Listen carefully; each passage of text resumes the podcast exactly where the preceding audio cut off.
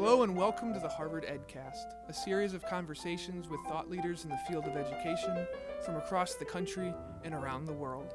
I'm your host, Matt Weber, and today we look to explore the notion of the university and its members as community servant, the implications of duty, civics, and privilege on a college campus.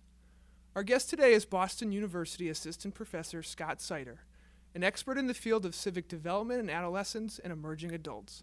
Welcome to the EdCast, Dr. Seider. Thank you very much. Across the country, it's fairly well known that colleges and universities participate in various community service efforts, both locally and in high need areas. In your research, you seem to want to answer the question why? I'm very, I'm very interested in how teenagers and emerging adults think about their responsibilities to other people. Um, one, of, one of our most famous philosophers, Peter Singer, who teaches at Princeton University, sometimes refers to an individual's circle of obligation. In other words, to whom does a given individual feel a responsibility for? Do they feel a responsibility to family, to family and friends, to family friends, to family, to friends and fellow citizens? And, and in general, I feel like this world would be a better place if we could expand people's circles of obligation. In other words, to increase the number of people that, that an individual feels responsible for. And my research explores what kind of educational interventions um, help, help teenagers and emerging adult, adults to expand their circles of obligation. In 2008, you published a paper called Resisting Obligation. It starts with a quote from President Obama If there's a child on the south side of Chicago who can't read, that matters to me, even if it's not my child. If there's a senior citizen somewhere who can't pay for her prescription and has to choose between medicine and the rent, that makes my life poorer, even if it's not my grandmother. It's essentially revisiting Dr. King's notion of the inescapable web of mutuality. What were your findings in this paper? Well, I started with that quotation by President Obama because that was that was part of his stump speech. You know, so he was traveling across the country for, for nearly two years, repeating that speech over and over and over again. And and clearly, you know, his ideas, you know, by virtue of the election, seemed to resonate with with the American people. And yet, uh, when I did this, I did this study in 2008 of affluent suburban high school students, uh, and I asked them some questions about how they thought about their responsibilities to other people. And specifically, I asked them about their responsibilities to, to men and women in the developing world, uh, struggling with hunger um, and disease. And I asked them, what, what feelings of obligation do you have or do you not feel that you have towards the well being of those folks? And what were your findings?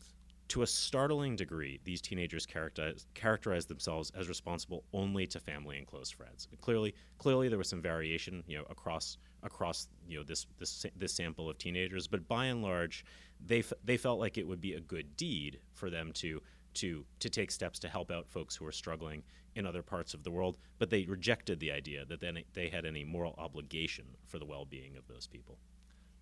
What role does privilege play in this development of one's philosophy of service? That's a great question. In the United States, I would argue that one of the most powerful memes is a belief in the American dream, which is a belief that everyone has an opportunity to achieve economic success, um, and that as a result of that belief, that economic inequality is due to differences in talent or intelligence or perseverance. And and privileged youth tend to believe in the American dream very, very strongly. There's a um, there's a psychologist, Melvin Lerner, who has what he calls just world theory, uh, which which makes the argument that we as we as human beings, all human beings, have a have a desire to perceive the world around us as as just. And and so for privileged youth who are who are living atop the socioeconomic, you know, hierarchy, they have an enormous on average, they have an enormous investment in seeing their family status, their status and their family status as earned. And and so it's not particularly challenging to convince privileged youth to engage in community service, but to then ask them to, to go a step further and think about the root why why it is that that their work is necessary in a soup kitchen, why it is that a homeless shelter exists, why it is that that some schools receive less funding than other schools. That that's the challenging jump with privileged youth because they they they certainly they're they are certainly willing to um, to do what they perceive to be a good deed, but but to, to, push them to think about ways in which this community service comes about as a result of inequity or injustice, that's the, that's the challenging jump with privileged youth. Have you looked at the underprivileged uh, and their perception of the American dream or obligation to service? That's a, that's a great question. Um, and in fact, some, the research that I'm planning to, to to embark on in this coming year really focuses on on urban urban students in um, in low income publics in, you know in low income public schools. Um, in general, I would say that the existing research suggests that that uh, s- students from low income backgrounds, at least students from low income backgrounds who who who are continuing to go to school, also express express a deep belief in the American dream. You know, for for a slightly different reason, in the sense that if you're if you're at the top of the, the socioeconomic class hierarchy, you have some you have some incentive to see your place as earned.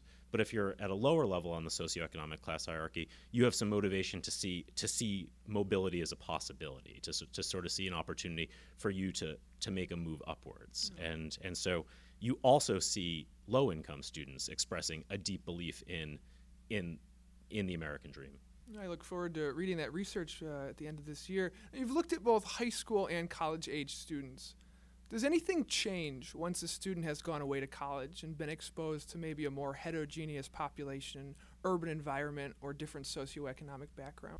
Absolutely. Um, one of the classic developmental psychologists, Erik Erikson, wrote about what he calls the identity crisis happening during adolescence, which is, and the identity crisis, according to Erikson, is uh, is this idea that in adolescence, individuals are reaching out for also reaching out beyond um, the, the the worldview espoused by their families and friends and, and sort of close close peers and looking for alternative ways of understanding the world. And so, according to Erikson, who was writing in the 1960s, that took place in in in in, in the teenage years. But but more recently, a number of developmental psychologists have made the argument that that in the 21st century, um, at least 21st century in the United States, that that period of identity exploration has really been pushed back into what folks refer to as emerging adulthood, which is which is the period of approximately 18 to 25 years old, which is the period that that encompasses the college years. And so so I think there's a lot of evidence now to suggest that that that that experience of kind of reaching out for new ways of understanding the world is happening during the college years. And in fact, um, there's definitely some research by a number of folks um, that's found that college student that college students demonstrate surges in their belief about the importance of helping others, that young adults in college develop a deeper awareness and concern for political issues. Um, there's one really interesting study that found that one of the best predictors of a student's shifts in political orientation during college was the the level of activism in that college campus. And so so I think that college campuses really do have the the potential to serve as cauldrons for for for, for, for students thinking about the world around them and their responsibilities within the world around them. Speaking of college campuses, you recently published a book called Shelter Where Harvard Meets the Homeless. What's so special about this particular shelter? So there are, you know, there are there are clearly a number of homeless shelters in the United States, and clearly a number of homeless shelters that that involve college students in in volunteerism. But what's interesting about the Harvard Square homeless shelter is that it was started 26 years ago by by a graduate student at, at Harvard University, and for the past 26 years has been managed and operated entirely by college students. And so, as, as best I can tell from my research, it's the only entirely student run homeless shelter in the United States. And, and what I argue in, in my book is that by virtue of having a homeless shelter that's entirely managed and operated by emerging adults, there are some there are some power there are some powerful benefits that um, that the homeless men and women staying at the shelter um, reap from this from this management structure. So the shelter's been in operation for 26 years. Have you been able to track a sort of generational shift in the way the volunteers conceptualize public service? That was one of the most interesting aspects of, of the study that led to this book because it, it, it, as part of this study, I was interviewing uh, folks who had, inter- had volunteered, folks who had volunteered at this homeless shelter over the past 26 years. So some who are volunteering right now as contemporary college students, but some who are in their you know who are in their mid 40s now and had volunteered in the in the early ni- in the early and mid 1980s. And and one of the really interesting differences was the way in which they thought about this community service that they were doing. And so to give you an example, a number a good portion of the folks in the early and mid 1980s who who, who were involved in the start of the shelter really thought about this work in relation to um, in relation to civil disobedience. Um, this idea that that the federal government was not playing you know an appropriate role in in combating homelessness, and that as a result. Um, they were going to take on this role themselves, and in fact, the shelter did not have you know permission from the city of Cambridge to to open as a shelter in 1983 when it opened, and and the students involved in the starting the shelter were very were very aware of that, and very you know and, and arguably and arguably you know pr- proud about that you know and, and I think that their ideas about the kind of shelter they wanted to run were very influenced by um, by the Catholic workers movement by the idea of creating um, a just community in the basement in this basement homeless shelter whereas now what's very interesting is that when I talk to the students who are involved in the shelter now they think about their service very much in relation to, to this idea of social enterprise, which is this, this idea of sort of taking market based principles and applying it to social service work. And so, for instance, the, the students who are involved in the shelter were, are, were very interested in me doing a study of their homeless shelter because they were very interested in in in some empirical research helping them think about what they were doing well, what they were not doing well. One of the one of the really interesting programs that this current batch of students started is this is this program called Street Team, where they send three or four college students out every night into Harvard Square to, to give sandwiches to, to, to, homeless folks who are not in the shelter and to encourage folks who are sleeping out on the streets to consider coming inside. And what was really interesting to me is that the street team, the students involved in the street team, were keeping meticulous records about the number of conversations they had, the number of sandwiches they distributed. They were, they were very interested in putting together a handbook for future generations of street team workers and and so it was very interesting to see them applying a very market based approach to to community service which which was very different than the way in which the the alumni that I interviewed the folks who had volunteered in the past talked about their work it seems like quantitative assessment is important to the students but specific to the shelter but also in general with service how often is the community reaction to the privileged helpers negative a sort of aversion to the white knight swooping in to save them from their own despair. I think that's a, a legitimate concern, and and it's I wouldn't want anyone reading my book to think that I'm advocating that all homeless shelters be turned over to college students. You know, because there was clearly a percentage of, of homeless folks that I talked to who had no interest in staying at the Harvard Square homeless shelter because they didn't they didn't want to be interacting with college students. They wanted to be interacting with professionals. And in fact, one of the one of the really interesting stories that I heard um, from one of the students volunteering at the shelter was was one night they a um, a Girl Scout troop had volunteered to to help out at the shelter, and so a you know a den mother had come with three or four nine year old nine year old Girl Scouts, and and one of the homeless women staying at the shelter really lashed out at the den mother, saying, you know, this isn't a zoo. I'm not you know I'm not here to, to be a learning experience for for small children. And and I thought that was a very legitimate point. and actually the college students running the shelter thought that was a very legitimate point. and and going forward they they wouldn't they wouldn't allow such small such such small children to to, to volunteer at the shelter. On the flip side, I think that's what's really amazing about the Harvard Square shelter is is that the Harvard Square shelter may be more than a typical homeless shelter offers a very symbiotic experience for the homeless men and women staying there. And by that I mean that when you you know when you go to a homeless shelter as, as a homeless you know as a homeless adult, you know, you're receiving shelter, you're receiving food, you're receiving various types of support and and that's the case at the Harvard Square homeless shelter. But what's interesting is that by virtue of it being run by college students, the the homeless men and women who are men and women who are staying at the shelter, they also have the opportunity to play a role in the education of these of these college students who are volunteering there. And you know, and certainly there are some homeless men and women who have no interest in playing that role, and they they just go about their they go go about their time in the shelter. But a very high percentage of the homeless men and women who stay at the Harvard Square homeless shelter, because they know what they're getting into, really relish the opportunity to talk a little bit about their experiences, both as homeless people and as and as just adults who have you know who have lived lived ordinary lives and interesting lives. And and they see and, and many of them see themselves as as playing a mentoring role or even a teaching role um, in the lives of these of these idealistic 18 and 19 year olds and 20 year olds who are very very who are there really to you know to help out but also to learn and and I think that that that symbiosis is is a real part of what makes the the Harvard Square homeless shelter an interesting place. How does this very unique symbiotic relationship how is it best developed and cultivated? That's a great question, and I think for the for the students involved, you know, the the important the important idea for them to keep in mind is the idea of sincerity.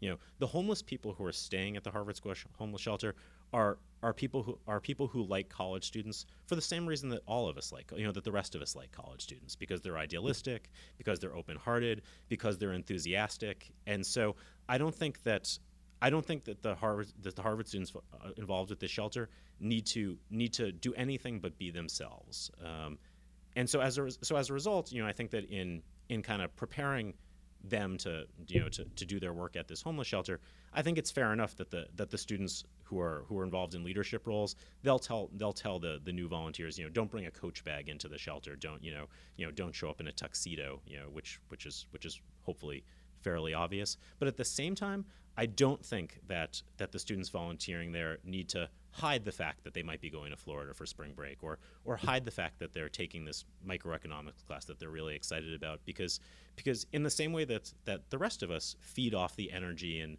idealism of college students, the homeless men and women who have who have made the decision that the Harvard Square Homeless Shelter is a place that that's that makes sense for them for this particular night, they're they're by and large interested in having those conversations. Like they they want to hear what these students are studying in class, and they want to hear what they're what they're excited to do with their lives, and to and to offer their own thoughts about you know about those ideas.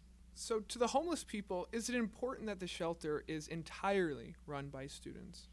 I think one of the things about the Harvard Square Homeless Shelter that really appeals to the homeless men and women who make the decision to stay there is that they're in a homeless shelter where they're not treated as problems to be fixed. Um, and that's frankly because the students don't have the professional skill set to be fixers. You know, they're not social workers, they're not professional caseworkers. So really what they can offer is is a more family style atmosphere, you know, a more friendly environment and and clearly there are a number of you know there's a there's a high percentage of the homeless population that is seeking out those professional services and they and they really have to seek out those services elsewhere but i think that for some homeless men and women it feels like a very nice respite to to spend a night somewhere where where they're where they're not treated as as as problems to be fixed where they're not treated as statistics um, and i also think as, as i said before that that the fact that the Harvard students running the shelter, are students, can be really empowering for the homeless adults. It's it's it's in our society. It's societally appropriate for older folks to serve as mentors to younger folks, and and I think that you really, to a surprising degree, see that dynamic playing out in the shelter. You know, the the, the Harvard students running the shelter are responsible for cooking a meal for, for 30 people every night, and and many of them have very little experience cooking. And you know, and for instance, quite a number of of the homeless men and women who stay at the shelter have some experience in the food services industry or just have experience cooking. And and they can offer advice and they can offer tips. And and so it can be as, as simple as that or or as or as or as nuanced nuanced as as a homeless man or woman sitting down with a student and saying here are some of the mistakes that I've made in my life you know here mistakes to avoid and I think that that that opportunity you know that opportunity for for for some of the homeless men and women who stay at the shelter is a is a really powerful one because I think that many of us many of us would characterize the homeless as as one of the more invisible populations and and I think that at the Harvard Square homeless shelter you have the opportunity to not be invisible. In the book you interview Stuart Guernsey, an early volunteer in the 80s and he says we had some very odd dinners. We started shopping at the food bank, which got odds and ends at different times. So I remember we ran through a string one January of frozen pheasant. We got to the point where the homeless people would come in and say, Oh, not pheasant. What were some of your favorite stories, Dr. Seider? One involves this this young man named Lex, who was a 19 year old from from the Ivory Coast who had immigrated to the United States and and after after a period of time found himself homeless and found himself in the Harvard Square homeless shelter. Now now Lex had graduated from high school um, and and had some college aspirations and and mentioned this to, to some of the Harvard students that he met at the Harvard Square homeless shelter and and one of the things that makes me smile is that if there's one thing that, that Harvard students know about, it's the college admissions process. And so when when a number of the students heard that Lex had this aspiration, they they jumped right into action. And so one of them started tutoring Lex on the ACTs, another started tutoring Lex on the SATs. Uh, a third student was helping Lex with his college applications. A fourth student bought him a suit with with shelter funding to prepare for college interviews. And and and in fact, when when it came time to to, to write the to, to send in the applications because Lex was homeless, he listed his address as one of the the dorm mailboxes of, of one of the students at the Harvard Square homeless shelter. And and a few months later, Lex started getting getting responses from you know from universities to which he'd applied. And and to his great excitement and to the great excitement of of the students who had supported him, he he was not only accepted to Hamilton College in upstate New York, but he received a full scholarship. And and and to kind of finish off the story, the students, you know, who had who had really played a significant role in in in shepherding him through this admissions process, rented a van um, and helped him drive, you know, drive down to down to um, Clinton, New York, to, and move into to Hamilton College, and and it's really it's really a fabulous story in the sense that it gives you a real sense of what the the optimism and idealism and energy of emerging adulthood can can offer to um, to a particular individual uh, at the Harvard Square homeless shelter. And clearly, clearly Lex was a special individual already in that you know in that he was able to you know he was able to to play to help make these things happen. But but I do think that the Harvard students played a significant role there. So that's that's one of my favorite stories. What, a, what an incredible story of community coming together. You describe the shelter as the Cadillac of homeless shelters. It's backed by Harvard, a church, the community, and truly history. What's some advice to those who may be volunteering or running the Ford Pinto or Yugo of homeless shelters? So I actually think what makes the Harvard Square Homeless Shelter a Cadillac of homeless shelters, and I took that phrase from one of the homeless men who was staying at the shelter. He he described the homeless shelter to me as the Cadillac of homeless shelters. But but I think what makes it a Cadillac is not financial. You know, the the Harvard Square Homeless Shelter is located in the basement of um, of a church, and and it's and while it's you know while it's clean and, and neat, it's also you know as many basements are, it's also dark and you know not you know not particular not not a lot of natural light and so on and so forth. And the shelter the shelter runs five months a year on a forty thousand dollar budget. They they pay rent to the church for that basement space. They they do get leftover meals from Harvard's dining halls, but um, but that's really the only financial stake that Harvard has in the in the running of the shelter. And so I think that what that what that homeless man was referring to, and what a number of other of the of the homeless men and women I interviewed were referring to in, in praising the shelter was was that what makes the Harvard Square Homeless Shelter a Cadillac is that it's a place where a generally invisible group of people feel respected and heard. And you know, and again, there are many, many services that that college students are not able to provide the homeless, and and it would be absurd for me to suggest that that you know homeless shelters should be turned over to college students. But I do think the fact that what college students can bring to to the Harvard Square Homeless Shelter is this tremendous enthusiasm, this tremendous idealism, this tremendous desire to listen to to the men and women they encounter there. And you know, and it's interesting. They're not just patient listeners, right? Because you can find patient listeners in in many in, in many homeless shelters. They're enthusiastic listeners, you know, meaning that that they're getting something out of that experience too, and they know it. They're not they're not listening to a story that that they've heard a thousand times before. They're really they're really taking in all this information during a very formative developmental period and and the homeless men and women who are telling the stories they're picking up on that. Like they're realizing that they're not they're not being treated as clients in a therapy session but they're being treated as as mentors who have something to offer. And i think i think it's that moment more than anything that that makes the harvard square homeless shelter the cadillac of homeless shelters. Dr Seider, for you personally of all the dissertation topics and all the fields in education for you why service civics and youth? That's a great question I, I graduated from Harvard College in 1999. I was an English major, and I had gotten my teaching certification through through the Harvard Ed School's undergraduate teacher education program. And I found myself teaching the next year in in an affluent suburban public high school. And and in thinking about those students that I was working with, who were coming from fairly affluent families and were attending a, a well resourced high school, what became clear to me was that the majority of my students were going to go on to college and, and we're going to we're going to be economically successful moving forward.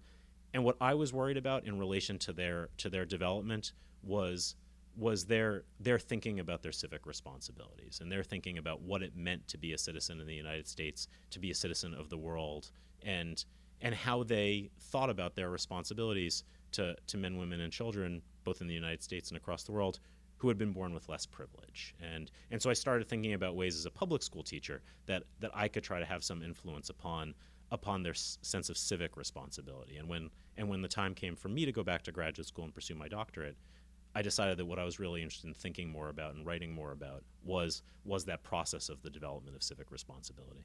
It is quite a noble pursuit. If you're interested in the book, it's called Shelter Where Harvard Meets the Homeless. Dr. Seider, where might people be able to pick this up? The book is being published by Continuum, and so you can certainly find find access to the book on the Continuum Publishing website. But you can also find it at Barnes and Noble, Borders, Amazon.com, and, and other places where where books are sold. Wonderful. It's a great read. This has been the Harvard EdCast, a production of the Harvard Graduate School of Education. I'd like to thank our guest, Dr. Seider. Thank you. A pleasure to be here. You have truly served our listeners, pun intended. I'm your host, Matt Weber. Thank you kindly for listening.